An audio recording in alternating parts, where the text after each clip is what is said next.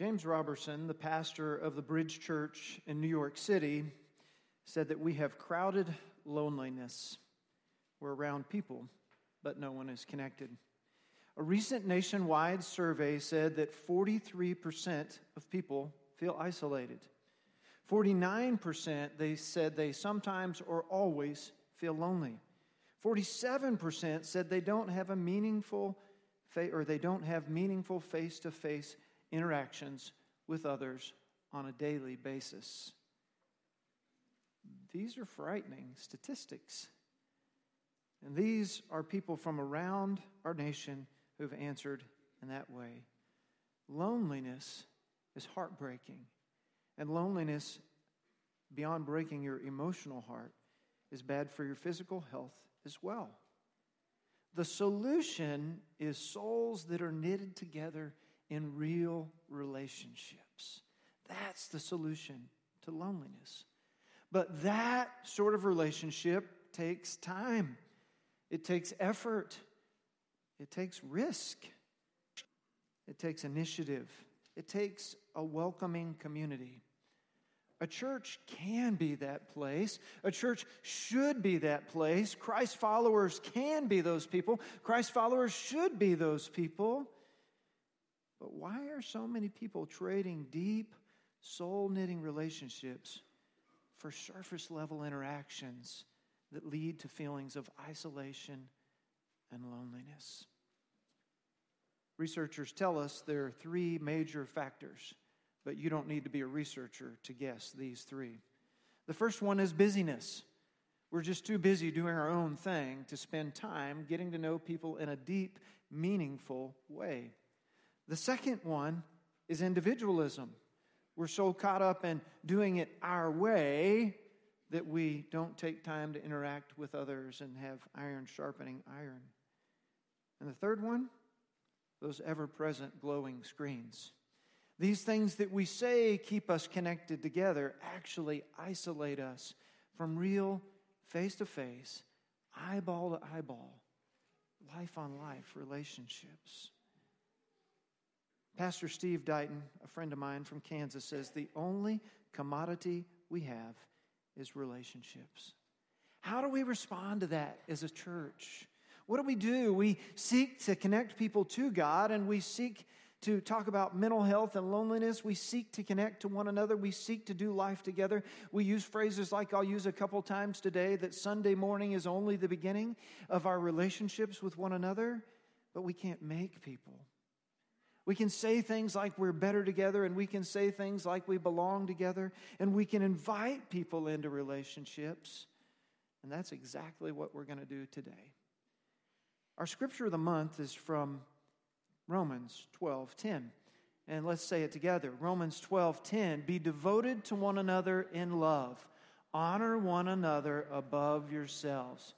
Romans 12:10. Pray with me. God our Father, that's a short verse, but it's a tall order. To be devoted to one another in love. We might flinch when we think about what devotion means. To honor others above ourselves depending on who the other is, that one might challenge us even more so. But that's what your word says about who we are and what we are to do. So, Father, we pray that you speak to us now by your Spirit, that we would hear from you on how you call us to love one another and to be in relationship with one another. We thank you for giving us your word. We thank you for giving us your spirit, and we thank you that through these you will speak to us today. It's in the name of Jesus we pray. Amen. So, our church is in the middle of our Next Step sermon series. We've got our next steps on the wall out there. You've got them on your bulletin in front of you, and we're going to fill in some blanks right now. Our next steps are about clearly calling us to obedience, clearly calling Christ followers to obedience by asking the question what's the next right step? And why take that step? And what difference does it make? Well, the first of our next steps is to follow Jesus. Follow Jesus literally means to get saved, to commit your life to Jesus as your Savior and Lord. But there's a double entendre there, and that is that it's an ongoing process of following Jesus as a disciple, as a learner, an apprentice, a student in relationship with Jesus through the rest of your life, and that follows through the rest of these next steps. The second one is get baptized get baptized. In the last two Sundays before this, we had six uh, folks commit their life to Christ and symbolize that through believers' baptism. They were already believers and they got baptized, and it was a joy to do that. We symbolize our old life being dead and rising in a new life in Christ through believers' baptism by immersion. The third next step is to invite others. This is the one that I said to you last week, and I believe is most missing from who we are. And it's about inviting others into relationship with us, inviting others to consider a personal relationship with Jesus, inviting others to church so that they might get to know Jesus. The fourth one we talk about today, and that's belong together. Christ's followers are made for one another. We're made to be in relationship with one another, and our easiest vehicle for that is what happens at our 11 o'clock hour, and that's Sunday school. We do have one class at 8 a.m., and we have another one on Monday evening. You might have seen the Monday school t shirts emblazoned on some of our 20 somethings today. The fifth next step is begin giving. The Bible tells us that God so loved the world that he gave his one and only Son. We should be known for our generosity and our giving. It should be a hallmark of our faith as Christ followers. The sixth next step is start serving. Two weeks from today, We'll talk about that one. We're going to have Pastor Tom from the People's City Mission here. We're going to have some other representatives from outside agencies here to talk to us about how we might serve outside of our church. And we're going to have an opportunity for you to say, here's how I could consider serving inside our church as well, two weeks from today. And the final one is disciple others. Disciple others is about Christ followers helping others to follow Christ, to lead as they've been led. We'll learn more about that in a few weeks. But today we belong together. And we'll look at two passages of Scripture. One, Jesus' prayer for us about belonging together. And then two, Paul's teaching uh, about us belonging together. And in the middle, we're going to have some guests join me on stage to help give you a reason to understand why you might belong together as well. So, if you haven't already, open your Bibles to John chapter 17 because that's where we're going next. John chapter 17, and our first major point on our outline today is that Jesus prays for our togetherness. John chapter 17, Jesus' prayer for our togetherness. Now, in John 17, Jesus is nearing the cross and he is in prayer and he prays first for himself in verses 1 through 5 then for his disciples at that time in verses 6 through 19 but then the prayer in verse 20 through 26 prays for all believers yet to come. That includes us. Listen to what jesus says. My prayer is not for them alone. I pray also for those who will believe in me through their message. That's us. That all of them may be one Father, just as you are in me and I am in you, may they also be in us, so that the world may believe that you have sent me. Verse 22. I have given them the glory that you gave me, and that they may be one as we are one. I in them, and you in me. May they be brought to complete unity, to let the world know that you sent me and have loved them even as you have loved me. Verse 24 Father, I want those you have given me to be with me where I am and to see my glory and the glory you have given me because you loved me before the creation of the world. Righteous Father, though the world does not know you, I know you and they know that you have sent me. I have made you known to them and will continue to make you known in order that the love you have for me may be in them and that I myself may be in them. An amazing prayer Jesus offers for us. A few things we might learn from it. Your first subpoint there is that our unity leads others to believe in Jesus. Our unity leads others to believe in Jesus. Now, it's right there in the scripture, I think. We can say so. That's why I wrote it down on your outline that our unity leads others to believe in Jesus. Look at what it says. My prayer is not for them alone, so he says, but those that will hear the message through me. Verse 21 that all of them may be one, so that all believers may be one. No matter what denomination, no matter what nation, no matter what language, no matter what people, that all believers may be one. When we get to heaven, we're not going to be divided up into groups. I mean, I know we'd like to think that the Baptists will have a special room for fellowships with casserole dishes and everything, and that the Church of Christ folks will be segregated and they won't have musics in there uh, singing or anything like that. But no, we're all going to be there together from every tribe and every tongue. Every nation will all be together. What does Jesus say? that they may all be one. Father, just as you are in me and I am in you, may they also be in us, so that the world may believe that you have sent me. Now, did you hear that? Jesus prays that we would be in relationship with Him and with God the Father, and that because we're in relationship with Him and with God the Father, that would be our unity. It would not be the man made things that divide us of theology of nation, of tribe, or of tongue, but that our unity would be in the fact that we believe Jesus is the one and only Son of God sent to earth to save humanity from our sins. And did you catch the so that? You know, I love the so that.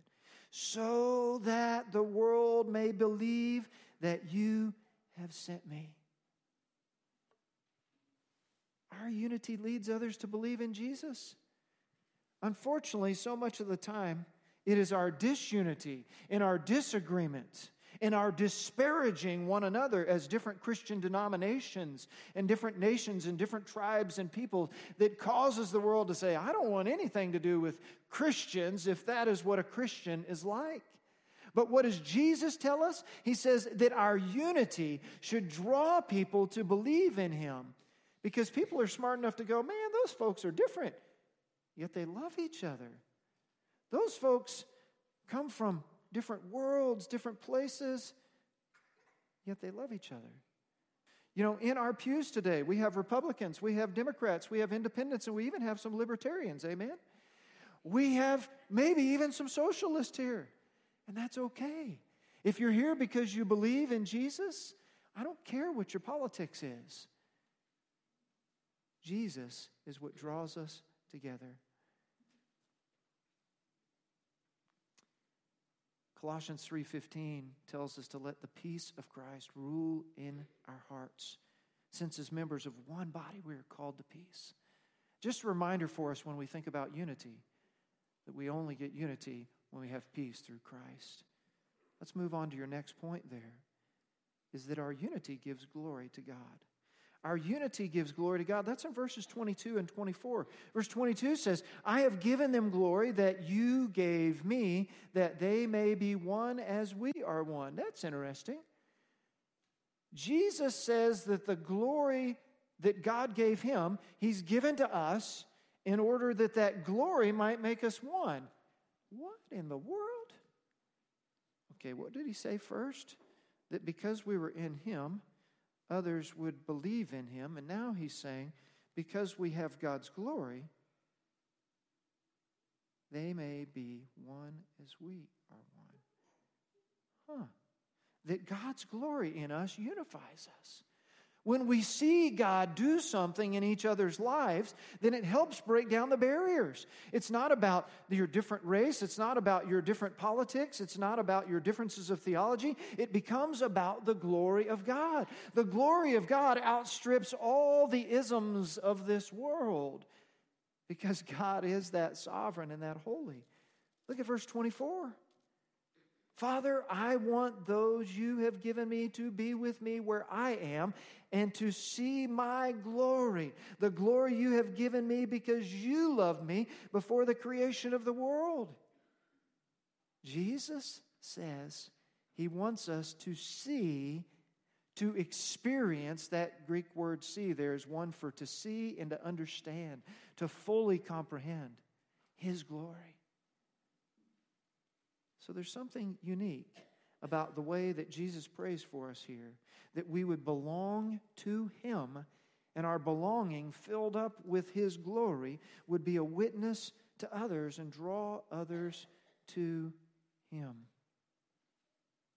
Romans 15, verse 5 and 6 says, May the God of endurance and encouragement grant you to live in such harmony with one another, in accord with Christ Jesus, that together with you, that together you may with one voice glorify God and Father of our Lord Jesus Christ. Because Jesus so fills us that we would be in harmony, in unity, and sing in one voice.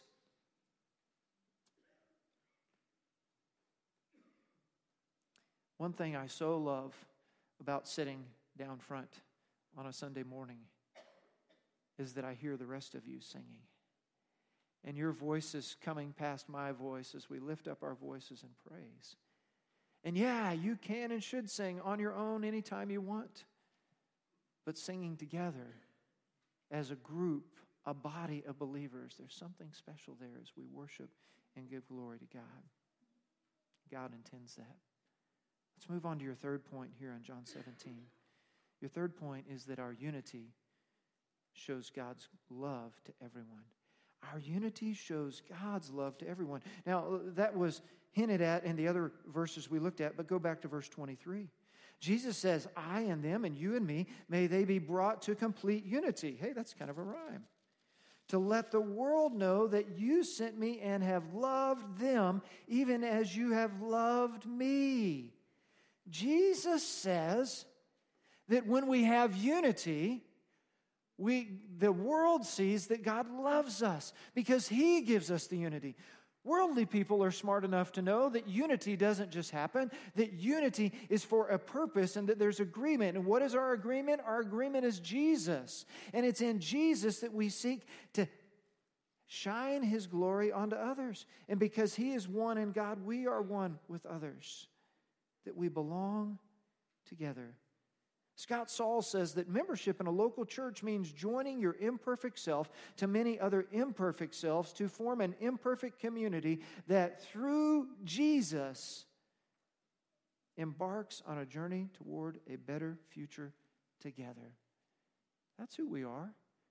We're a bunch of sinners who are saved by Jesus, show seeking to follow Jesus day by day, and it's in relationship with one another that we show his glory. It's in relationship with one another that we cause others to believe. It's in relationship with one another that the world knows God loves them. God loves us, and He sent His one and only Son, Jesus, to die for us that we might show His You've got a question there, and that's why does God call us together? Why does God call us together? Well, look at your answers above. But you might write it in some other ways that He knows we need each other. He made us for one another, just as He is three in one. He made us to be unified. He made us for relationships. And at our church, intentional relationships is one of our values, even though we don't do it as well as we should. Belonging to the church family is one thing, belonging and attending regularly to a Sunday school class or a small group is another thing, where you are known and get to be known, uh, know others. And Sunday morning is just the start.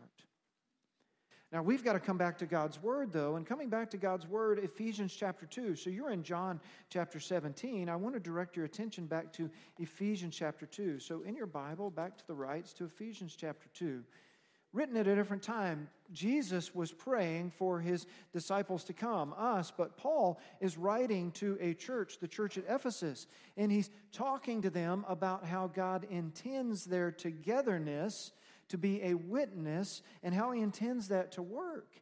And that's in verse 19 through 22, the end of the chapter. Listen to what he says there. Consequently, you are no longer foreigners and aliens, but fellow citizens with God's people and members of God's household, built on the foundation of the apostles and the prophets, with Christ Jesus himself as the chief cornerstone. In him, the whole building is joined together and rises to become a holy temple in the Lord. And in him, you too are being built together to become a dwelling in which God lives by his Spirit. God put us together in Jesus, is your first blanks to fill in there. That God put us together in Jesus. Verse 19 and 20 tell us that. That we're not foreigners, we're not aliens, we're fellow citizens. We're with God's people, we're members of God's household. That we're built on the foundation of the apostles and the prophets with Jesus as the chief cornerstone. That God made us into a place for His Spirit to dwell, and He put us together in Jesus.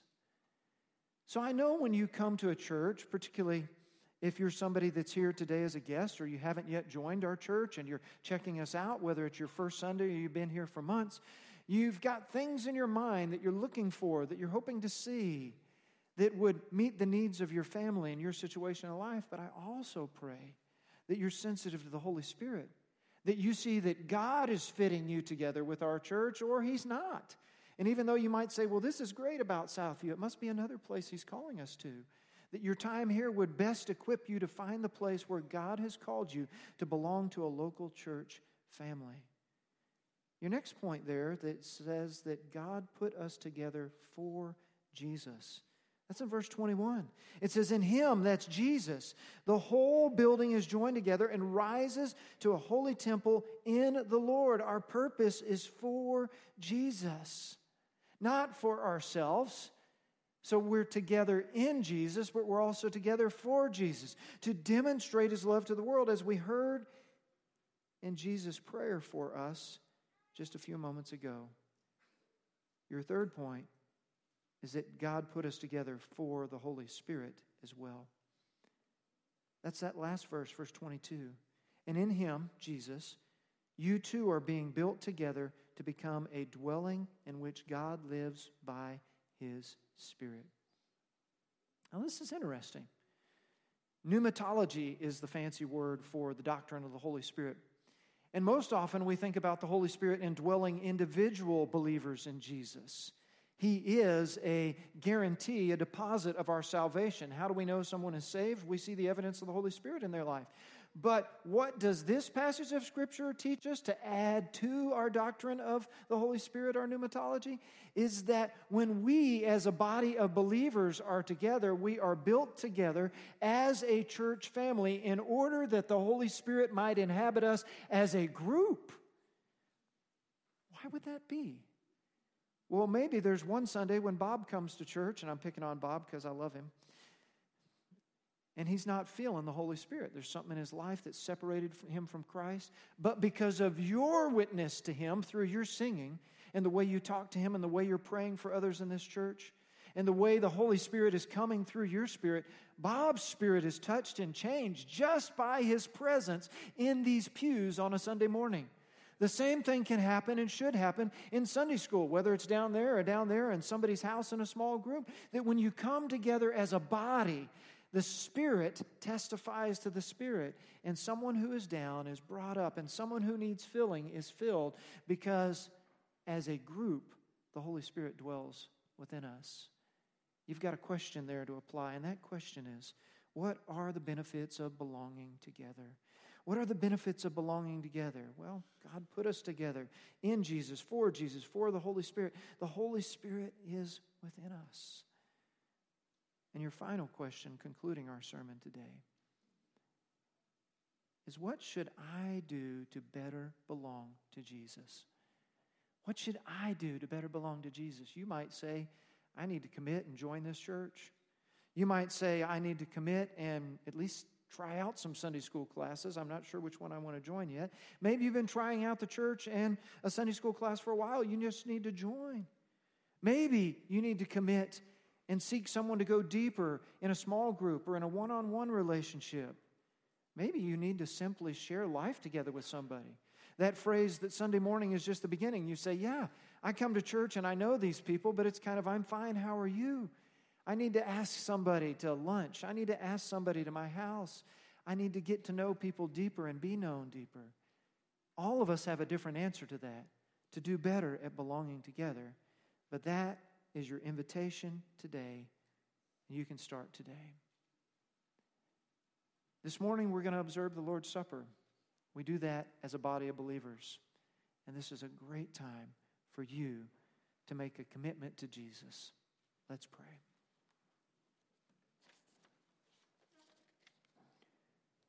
Our Father in heaven, as we come before you this morning with so many thoughts and ideas on our mind, not just that today's the Super Bowl and what we're going to eat at the party or what the commercials will be funny or anything like that, but so much more important, the thoughts of who Jesus is and who he's called us to be and how he's called us together. So, Father, as we seek to better belong together, would we be obedient to your word, however it is you call us? The person here that needs to trust Jesus as their Savior, would they do that today? The person here who needs to join this church, would they do that today? The person here who needs to say, Yeah, I need to stick around and go to Sunday school or get to one of those small groups, would they do that today? We surrender these things to you in Jesus' name.